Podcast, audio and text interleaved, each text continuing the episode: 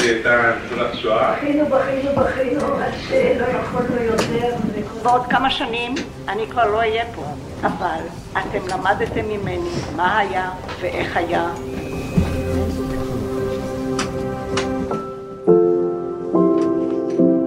למה לזכור?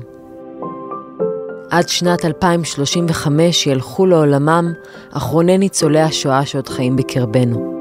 גרמניה הנאצית הייתה ואיננה, העם היהודי כבר כונן את מדינתו וביסס את צבאו ועוצמתו. אז למה לזכור? למה להתאמץ?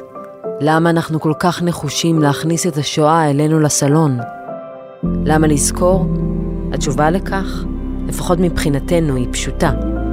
כי זו החובה שלנו, זו האחריות שלנו, זו הזכות שלנו כמי שחיים בין הדור ששמע וראה לבין הדורות הבאים שיכירו רק סיפורים וסרטים.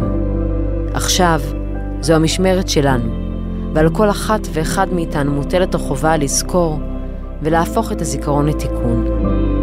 מאזינות ומאזינים יקרים, ברוכות וברוכים הבאים לשיחות סלון, הפודקאסט החדש מבית זיכרון בסלון. מסורת ישראלית חדשה, אינטימית ומלאת משמעות, שמציבה את זיכרון השואה בלב הסלון שלנו. אני מאיה בואנוס, ובפרקים הבאים נצלול יחד, לסיפורים, לשאלות, ובעיקר לשיחות שונות, בסלון משותף.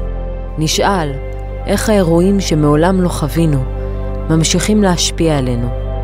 וכמו בערבי זיכרון בסלון שמורכבים מעדות, חלק שיתופי ושיחה, גם אנחנו רק מארחים הפעם, ומאפשרים למשתתפים בפרקים השונים להביע את נקודת מבטם והשקפתם.